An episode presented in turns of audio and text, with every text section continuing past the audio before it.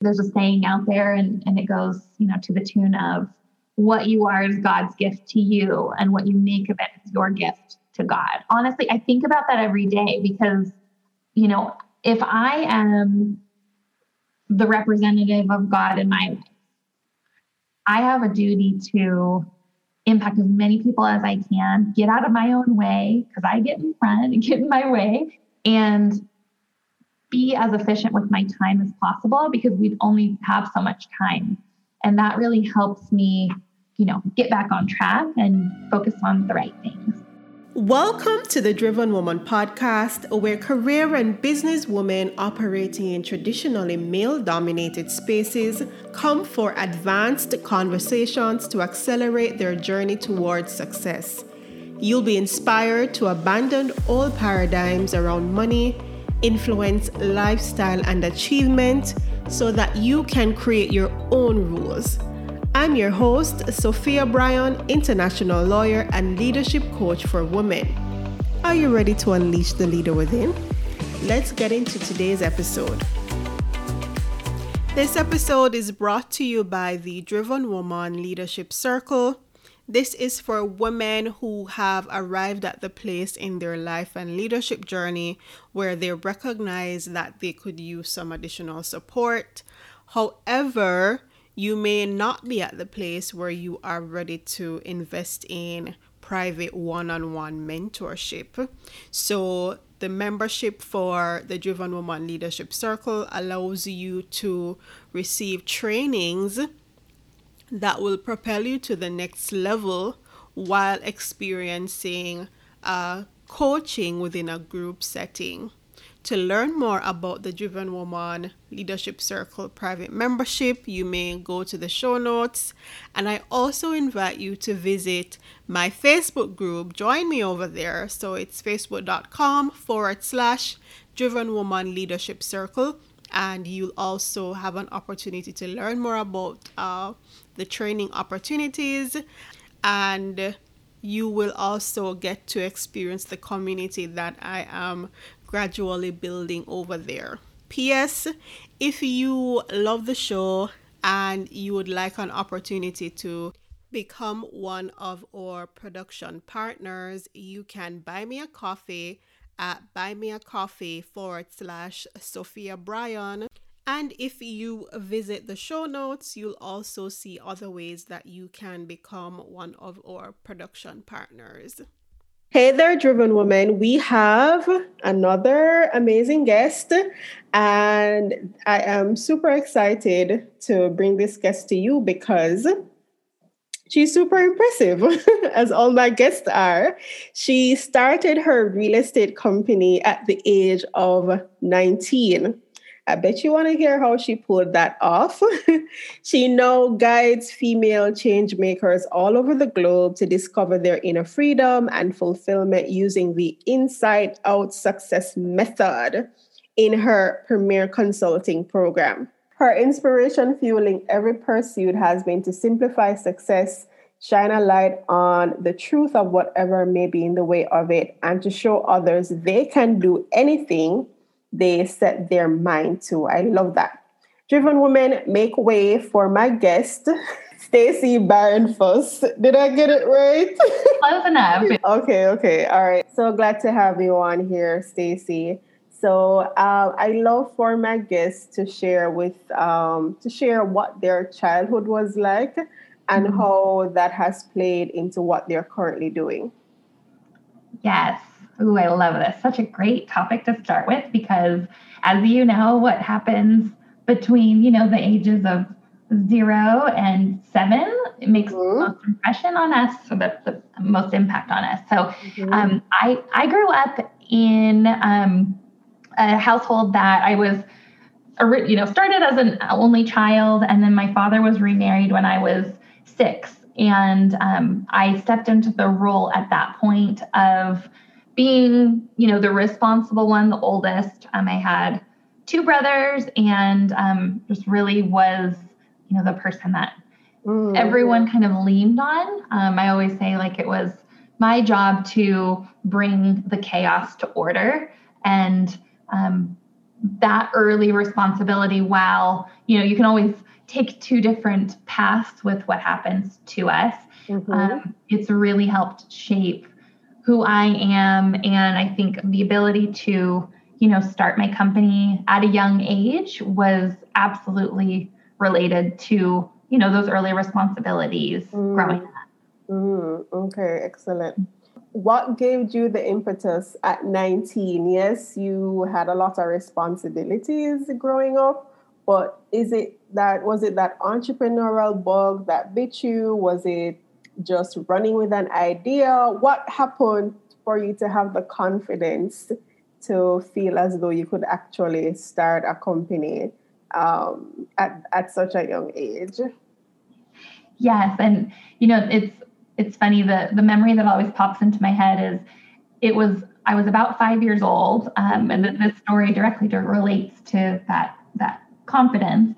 I was I was about five, and I was completely bundled up in a in a snowsuit, and I had my mittens on, and I was curious if the stove was on. And instead of asking, I just went and put my hand on the stove, and the stove was on, and it burnt through my mitten and just you know barely hit my my palm. Mm-hmm. And I think that's such a great example of my life because I'm I'm very much one where someone could tell me all day long not to do something or to do mm-hmm. something. And I have to experience it on my timeline and my way. And so I think that just that attitude of what's the worst that can happen if you try it has been mm-hmm. through through and through in every situation in my life, it seems like. Mm, I love that. Okay. I noticed that you have actually worked with Tony Robbins. Well, not worked with, but been a part of his circle or one of his programs in the past. What was that experience like for you? Yes. So it was so profound in many ways. And, um, you know, I, I think the understanding and just the, the teachings that, mm-hmm. that he has, what you, the power you truly have and the ability to, you know, understand your, your state, understand you know, that you can take control of these things was really interesting, almost like that next step in my life. So I really enjoyed, um, you know, his business mastery um, event and of course the life and wealth mastery. That was mm. one of the best ones. I was a heavy, heavy coffee drinker, and they put you through a um, cleanse while you're there. And wow, okay. I ended up going cold turkey and and having a, a lot of blemishes on my face that first day. So it was, um, you know, very memorable, but just I think the the cleansing aspect and you know replanting the right programs was like the biggest mm. takeaway. Um, you speak a lot about inner state and the the idea of controlling your inner state and recognizing its influence on your work. Did, did that idea or concept come from your time working with Tony Robbins, or was it another life experience that led you to design your program in that way? Yeah, so my experience, um, it, it, actually started also at a, at a young age. Um, mm-hmm. But of course, you know, Tony's perspective on state mm-hmm. is very much about, you know, that performance aspect and peak performance mm-hmm. and um, almost you know more of that like masculine side and the side that i'm bringing you know to the marketplace and to people is more of that feminine side because mm-hmm. especially as women we we have so much power but the you know society or programs have have us in shackles. We have ourselves in shackles. And mm-hmm.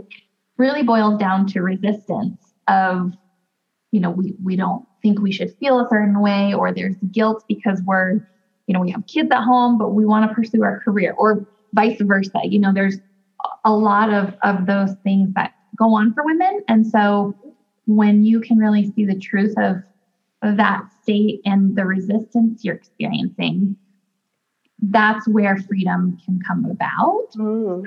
so that you can perform like Tony speaks about, right? That that peak state. Mm. But first you have to see the, the truth of where you are. So of course, it's a combination of life experience, but the methodology really came about from the struggles that I had in my life mm-hmm. and the system I built for myself mm.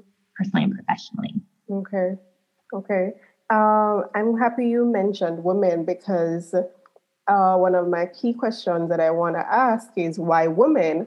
Uh, I don't know if you want to elaborate some more on why, you know, having a real estate company, then deciding that you want to have programs that are geared specifically towards helping women.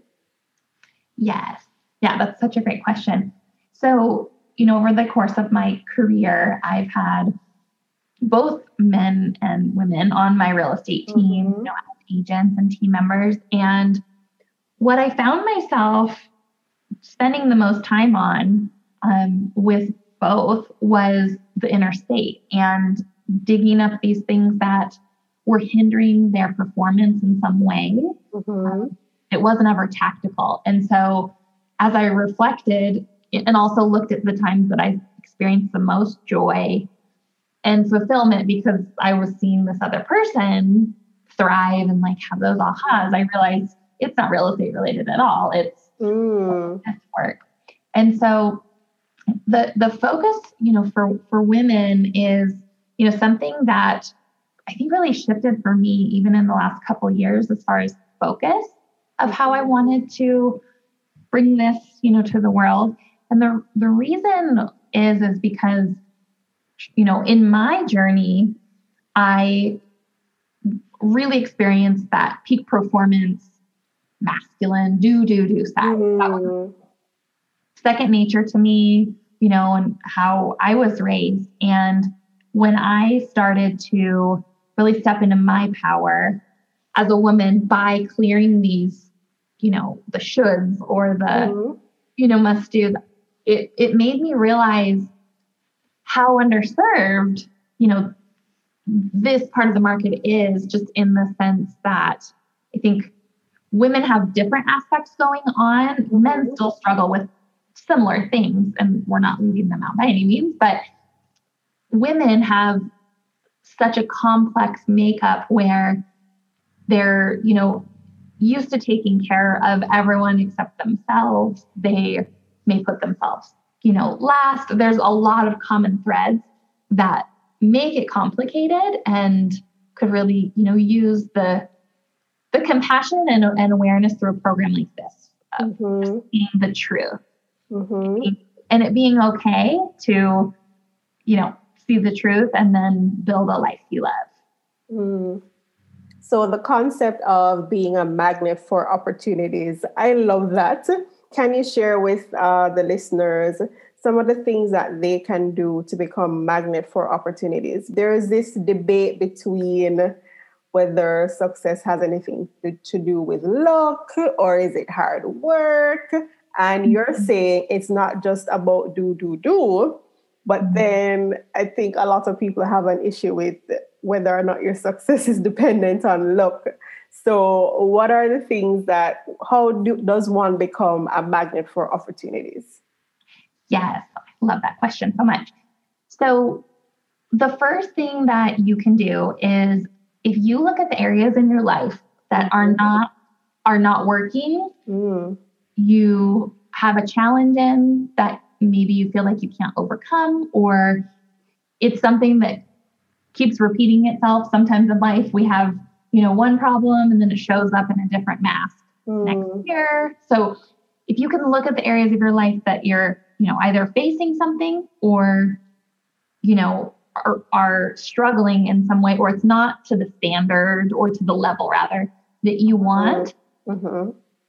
ask yourself what resistance is currently present because that's what you can trace it back to. Mm. You can trace it back to, and I'll give you an example. If if you have a relationship that isn't thriving the way that you want, mm-hmm there may be resistance to something that you feel about yourself or you're not providing to yourself. Therefore, you're blaming the other person. Mm. You're not giving it to you. Mm. So, if you can first look at these areas that aren't working Then see, you know, step two, see what resistance is currently there and just be truthful to yourself. You don't need to go and stand on a stage admitting this. you don't need to go to Tony Robbins event. yeah, exactly. You don't have to go to an event, especially now. Better safe um, if you can just be really honest with yourself and see that truth, then what that does is it allows you to build whatever you want to build, whether it's in your business or in a relationship, from a calm and clear state. And when you build a category in your life, you know, category of your life, mm-hmm. your life we're all from that place. What happens is everything in the in life, the universe, mm. goes crazy to support your efforts because you're you're valuable to the nature, the universe, because you're not bringing forth your chaos. You're looking at the chaos mm-hmm. and you're showing up in the world truly as a magnet mm-hmm. because you're not, you know, polarized by the stuff you're carrying around. Because that's really what what slows us down is the stories and yeah. hurts or whatever, you know, from mm-hmm. past. I love that so much because I'm sitting here thinking about the whole idea of resistance and it can be multifaceted because it can come from you know your interactions with your family and how you're perceived there. It can come from you know your relationships with your friends or your environment your physical environment. And you know areas of resistance popped up in my mind but I understand the concept. Uh, but I don't know. Can you expound more upon the the idea of resistance and what that actually is? Because um, I think that sometimes there's a bit of confusion behind the, the idea of resistance, what that really means. Yes. Yeah. So, an example of, of resistance is I feel hurt by someone mm-hmm. and I say I'm too busy to feel this hurt and I go mm. back to my work. Mm, yes. Or another example would be, um, you know, going and treating myself to a spa, a spa day. Mm-hmm. And while I'm doing that, feeling like I should do something else, mm, mm, which mm-hmm. we can all relate to, right? It's like, oh, I have this much to do, just that, that simple resistance, all you have to do is see, I'm resisting this gift that I'm giving myself. Yeah. Wow. Yeah. Let's see see what else this could be affecting. You know, mm-hmm. more about like curiosity about the resistance versus yeah. Yeah yeah. Being wrong yeah. Yeah i like that you know it's it's an invitation to question why am i doing the things that i do that are not helping me get to where i actually want to get? Yeah and or what areas am i not being fully present or fully embracing the issue or the moment that's presented before me you know? So you know you're at work thinking about home. When you're home you're thinking about work kind of a thing. So yeah, thanks for explaining expounding upon that. I wanted to know, you know, what your thoughts are on the implication that our personal relationships have on our ability to be, become successful. It is everything. I mean, mm-hmm. I think especially as as women, mm-hmm. we need extra support and we're not conditioned to provide ourselves even just the basic level mm-hmm. of support, you know? Um, and so I really think that, you know, making sure that your personal relationships are supporting who you are today yeah. and they're not stale is because you may have met friends or even your mm-hmm. partner, you know, years ago where you were in a different place. And, you know, if they're not growing with you, that can make huge implications on success, almost, you know, act as a weight around, mm-hmm. you know, as you're trying to soar. And so I think that's that's one aspect. And, you know, I think that the ability to have strong relationships, you know, not only externally, but mm-hmm. that relationship with ourselves. Mm. And, you know, if I think about, you know, mental wellness and, you know, depression and anxiety being, you know, two of the major players. They're not, of mm-hmm. course, not all the players, but, you know, so much of those challenges come from our inner dialogue with with ourselves and so I, I, just really think you know the more light we can shine on that yeah the, the stronger and more empowered that we can become to set that right mm-hmm. nice can re- can one really become stress free because um I, I I can't imagine that, but you're a proponent of the concept of being stress free, and it's something that's attainable. How do we get there to this state of being stress free? yeah, so I always think of you know being being stress free as there's a challenge, and there is the story that then goes along with it, mm-hmm. which often makes us experience the challenge multiple times. Yeah. And and so when we're talking about, you know, succeeding without stress, it's succeeding without that internal dialogue that we've talked about mm-hmm. so far. But it's also about looking at the facts of the situation or challenge versus internalizing it and what beating yourself up or you know overanalyzing there's all of these different things that, that mm-hmm. we do. And so when you can separate yourself from the story and just look at the facts. Yeah. The challenge is the challenge. Mm-hmm. And the, the stress and the story is what you can clear and choose to experience something different because that's internal. So it has a lot to do with, goes back to the conversations that we have with ourselves. What are some of the things that you do to stay in a state of abundance and recognizing that there is there is a need that you are fulfilling and to not get discouraged by external things like a pandemic for example or all the things that encourage us to be scarcity minded in this time?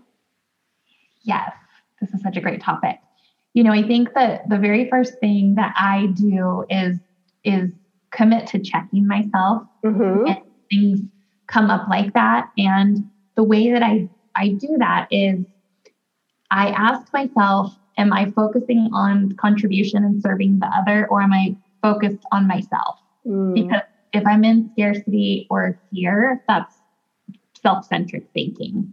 Yeah. And so that realization of, yeah, I'm completely obsessed with how this is going to affect me, mm-hmm. that elevates my consciousness to be able to like look at the situation from you know 30,000 feet instead of being in it. Yeah. Um, you know, I think really looking at staying connected to the solution that you're bringing to the market. Yes. And how important that is. The way that I do that is, you know, just that reminder of that there's a saying out there and, and it goes, you know, to the tune of what you are is God's gift to you and what you make mm. of it is your gift to God. I love that. That's yeah. Okay. Okay. Yes. and I think I honestly I think about that every day because you know, if I am the representative of God in my life, mm-hmm. I have a duty to impact as many people as I can, get out of my own way because I get in front and get in my way, um, and be as efficient with my time as possible because we only have so much time. And that really helps me, you know, get back on track and focus on the right things. Mm-hmm. Mm-hmm. Are there any daily rituals that you practice that help you to stay in that state of abundance? Definitely continuing to focus on what I, it sounds so simple when I say this, but when what I want mm-hmm. and desire instead of what I don't want. It's so easy, you know, to wake up in the morning and think about the to-do list and you know the little things and that constant focus on what I want and you know, really meditating on that and reflecting mm-hmm. on that is is so important to really, you know, ingrain that, implement it, and integrate it into my to myself and, and study it every day so that it becomes a reality. Mm, mm-hmm, mm-hmm. Um, so there are quite a few people that uh, they've had to pull themselves up by the bootstraps. So, you know, they know what it is to live in a state of scarcity, not by their own choice, but, you know, this is something that they, um, they were brought into.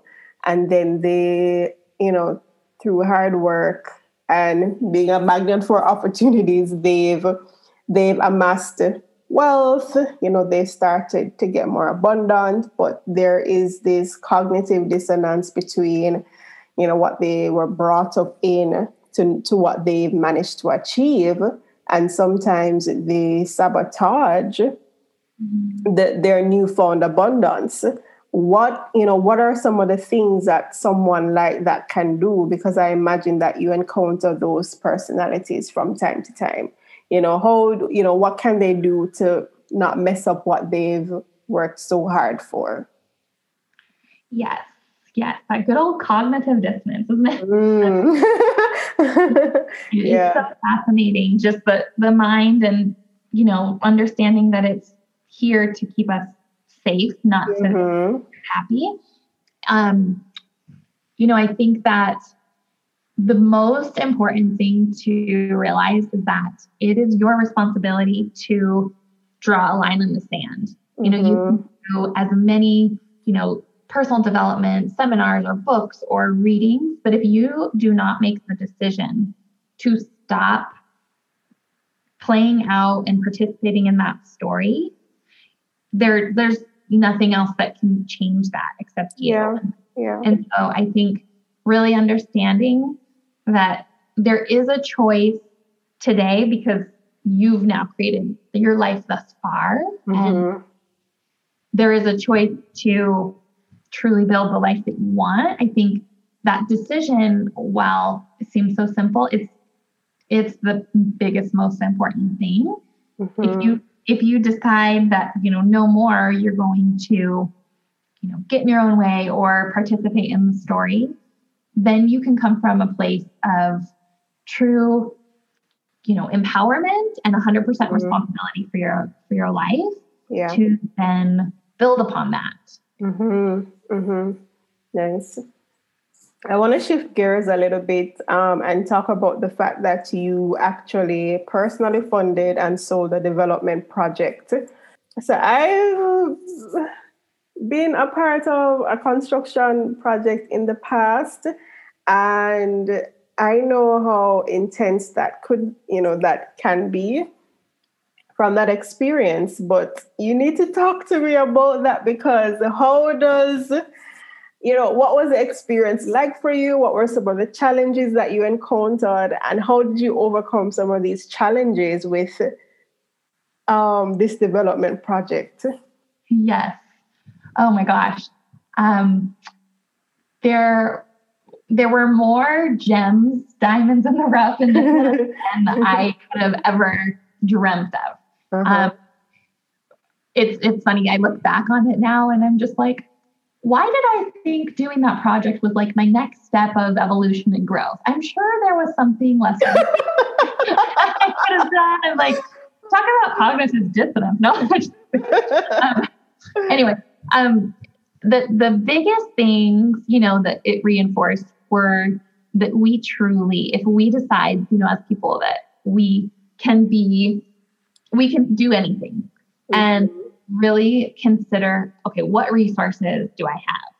Anything is possible. And mm-hmm. there were, you know, multiple times in the project that you know i had i had issues with the lenders involved and you know they they weren't wiring the the funds to pay contractors when it was needed and, and you know what was agreed upon and i was challenged to you know come come up with it was it was more than $200000 to wow.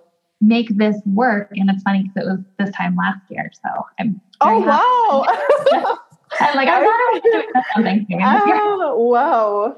Um, but in that situation, you know, just to explain it a little bit, because it's applicable to other areas and anyone can do this, is like, I have this challenge. And of course, I spent a couple days appalled and freaked out and of course stressed of like mm-hmm. what what am I going to do? And then I sat down and made a list of all of the ways I could come up with this money from mm.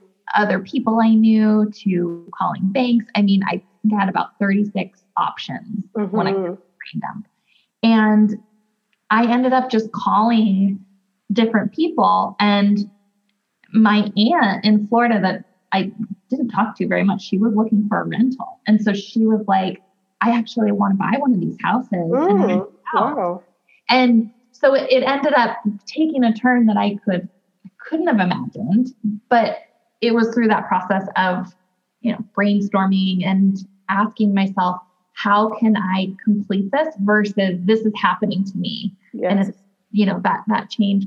Um, you know, the other thing that was really challenging for me was, you know, I've been in real estate it was 13 years when I started mm-hmm. the project and the market was super hot. It's still super hot. The, the homes are beautiful. They're priced right and they weren't selling. Mm-hmm. And then the pandemic hit. Mm-hmm.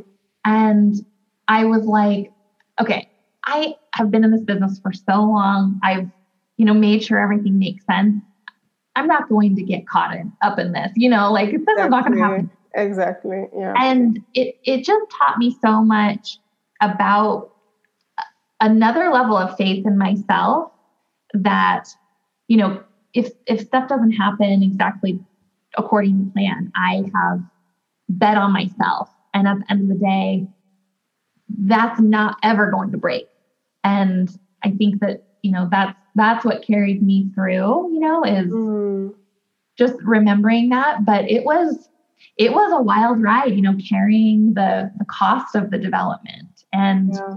Also running my real estate team. It, it definitely went down a path I was not expecting, but it truly was, I mean, one of the biggest gifts that I've had in my life because of those those challenges. Mm. Um, you know, it's it's hard to you know see that when you're in it. Yeah. But if you just keep believing and, you know, reminding, like I reminded myself of like what I, what I'm made of, what I stand for, and that I'm just going to take it day by day. Yeah. Yeah. And I, I think too, the mere fact that you even conceptualize the idea of building luxury homes, it, it it's like an, it was an indication that you were meant to be able to do this. You did have the capacity, and I'm so happy that you you stuck it through it. You know, um, the real estate development market, well, the luxury apartment market is it's quite hot in Jamaica as well. Mm-hmm. Um, right now, really, really hot. Um, as a matter of fact, quite a few developers are selling their houses or their apartments in US dollars right? And mm-hmm. I'm talking about as much as 1 million US dollars. mm-hmm. Yeah, yeah. So um, it's always been something that I've been extremely intrigued about. Um, I do see myself doing that one day. So I'm so happy that you were able to share that story. While we're still on the topic of housing, real estate, um, do you have any tips for first time homeowners? as well as persons who are seeking to do their own project? Yes. Um, you know, that advice is if it's your first time, you know, purchasing a home or, you know, a piece of dirt, mm-hmm.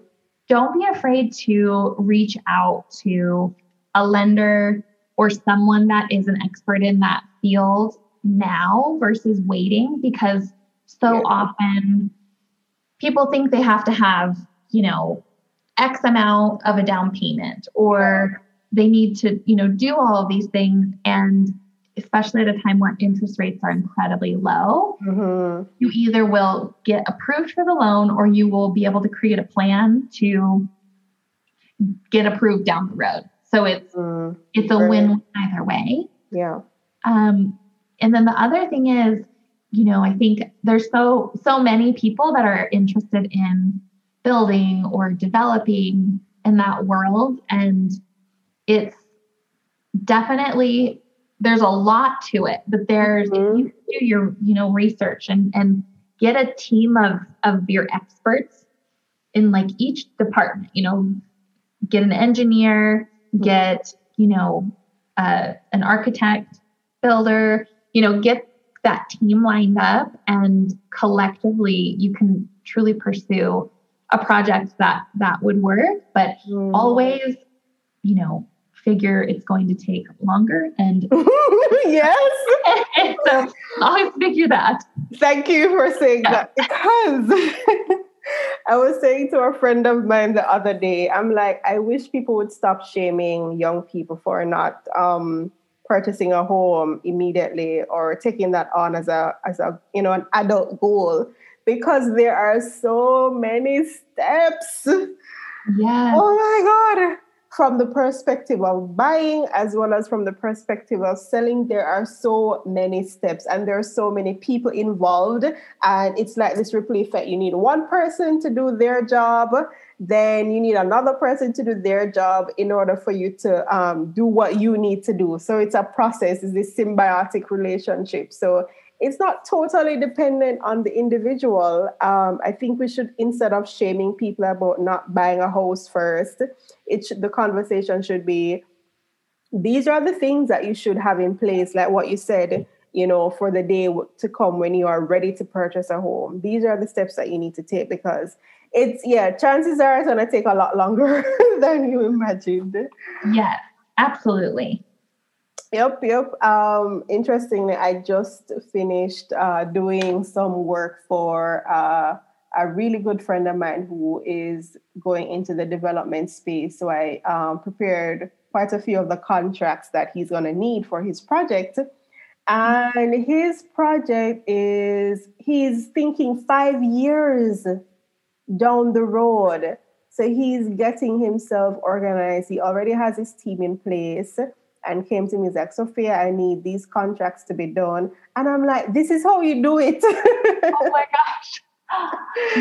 Yeah, this is how it should be done. So I'm so happy you shared that that tape, you know, that inside of yeah, yeah, more powerful than than you probably think right now.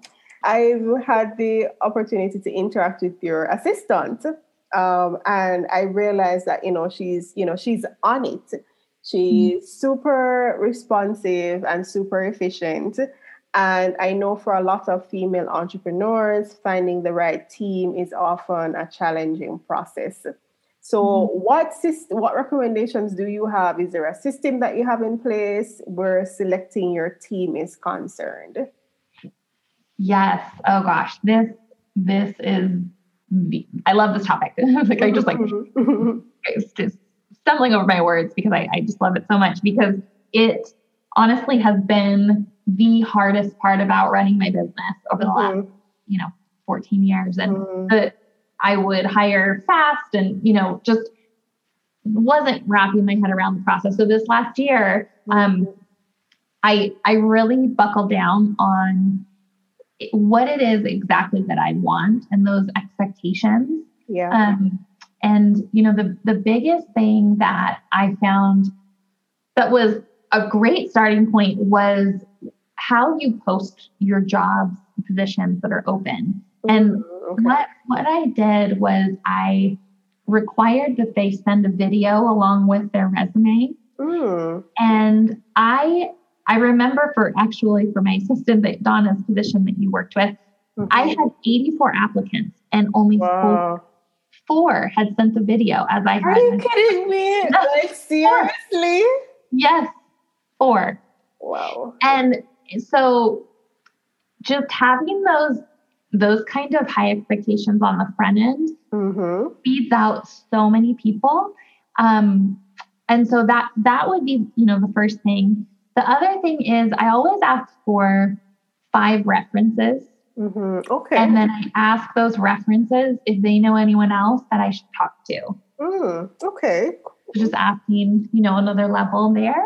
Mm-hmm. Um, and then, you know, the last thing, of course, not the last thing, there's a lot of little things, but I think the the weekly check-ins on progress yeah. have been another thing that is just so instrumental because you can catch things as you're Mm-hmm. dealing with them instead of, you know, going months and months because we're all so busy and then they're unhappy. You're really not that thrilled and then it ends badly. Mm, yeah, those are quite thorough, and especially the idea of actually contacting the references because I feel like I feel like we fall off Yes. where the reference checks are concerned. So you're like five references, and also find out if there's anyone else that these references know that could speak to this person's character. So I, I love that. Yes. Yeah. And get their email addresses too so that you can email them a fillable PDF so that you don't have to mm-hmm. call each one as a backup. Yeah, yeah, I love that. Yeah.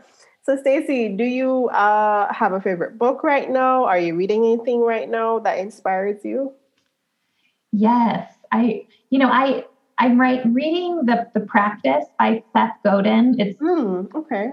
it's um, his new book and I just love his perspective on marketing and life. So I'm Mm-hmm. I'm enjoying um, that. Mm-hmm. And I just recently read the the 5 a.m. Club by Mm. Robin Sharma, which was Okay.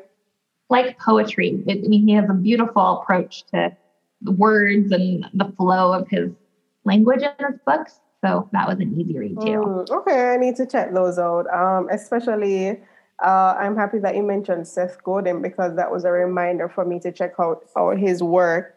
Um, I remember watching this video that he did once where he was like, uh, you know, I really don't believe in authenticity because not every space requires it. So he, the example he gave was like, you know, if I hire you to do a particular project, I really don't want to know um, what happened with your babysitter or what happened at home. I just want you to show up and do your job. So, Yeah. I, you know, I really like that perspective because sometimes we bring or baggage might not be the right word, but we bring our stuff to situations that don't require it. And so if we're being authentic, you know, you you, you go to work and like, oh, you you had a crappy morning, and then you come to work with, you know, oh my God, I had such a crappy morning or whatever. Um, it's gonna you're being authentic, but you're not doing your job or you're not effective. So I was like, mm, okay, that's another way to think about this topic. Yeah. Yes, and his book, The Practice, is being it's all about being focused on the practice, what you do every day versus goal. And it was just a refreshing approach because I think we all have a good handle on the goal and the outcome we're after. And Mhm. it's easy to get off track that your practice and your daily efforts are absolutely supporting that. Mm-hmm. Okay. I want. I'm going to ask another question, which is Yeah. kind maybe a bit weird. So, um, a lot of women leaders, um, you know, especially with the conversation about uh, that's happening globally about feminism, is it actually serving women and being objectified? And so, persons struggle with the idea of looking a certain way or exploring fashion what would you say to someone like that that may be resistant to being pretty or being called beautiful because they feel as though that takes away from the value that they're adding i don't know if this is a conversation you've ever had to have or is it something you had to do with yourself about you know looking a certain way will it detract from person receiving me um, in a professional sense Yeah, yeah. So I I think that it's such a great topic because I think that there are those that almost rely on that too heavily and then Mhm. bring in the action. which- Mhm. Um, but I think that, you know, it's I go I go back to this saying again with everything in my life. It's like everything you are is a gift. Yes. And if you go into a negotiation or business dealing and someone is focused so much on their on your appearance don't let that get you off track. Mm-hmm. Mm-hmm. In fact, I think it's in Seth's book, and don't quote me on that though. Yeah. Um, but it it was something like if you were singing in the choir and the guy next to you got off tune, would you stop singing your part? No. Mm. And yeah. so, and that's not not a direct quote. I know, but yeah, I think I yeah. get the concept. yeah, and so I think you know it's it's almost easy to allow your beauty to almost like be a victim of it. Like, whoa, mm-hmm. like, I get all these comments, I'm beautiful, like I'm more than that. then show them. Right. That's all. Yeah. Show them that you're more than that and step into all of you. Yes, your response deserves a snapping of fingers. I think it helps. You know, why why wouldn't you want to do something that helps? Yeah, there's there are some creepy people out there that are, that are gonna be like, oh my god, she's so pretty. But then there are gonna be people that just like, hmm, appreciate the fact that you took the time to iron your clothes and comb your hair. I mean, yeah. So anyhow, I love the conversation because I feel like like how you do anything is how you do everything. So if you mm-hmm. if you don't, you know, if you're not doing your hair or you're disheveled on a call, it's we're not saying that you have to be on all the time mm-hmm. or be perfect. What we're just saying is like people pay attention to that. And if you are disheveled, they are probably going to think, well, is my paperwork going to be messy? Mm-hmm. Like it, mm-hmm. it does translate. Mm-hmm, mm-hmm.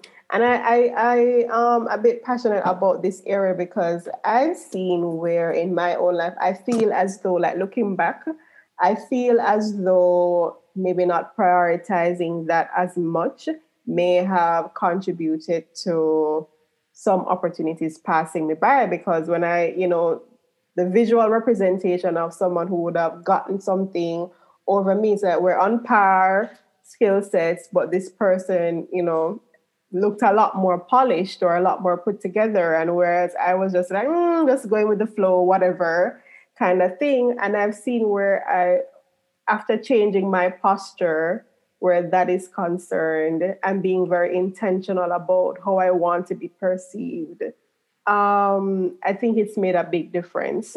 Um, so yeah, thank you for indulging me on that topic. All right, so uh, Stacy, it's been a pleasure speaking with you, and of course, I want to ask you what keeps you driven.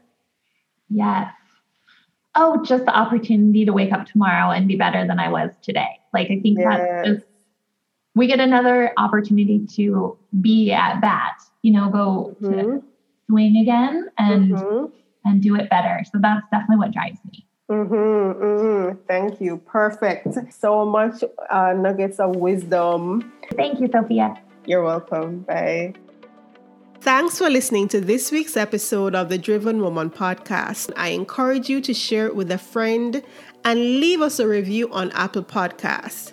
Your reviews allow other driven women to benefit from the amazing conversations that we have over here.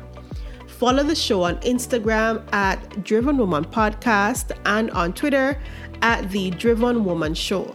Until next time, stay driven.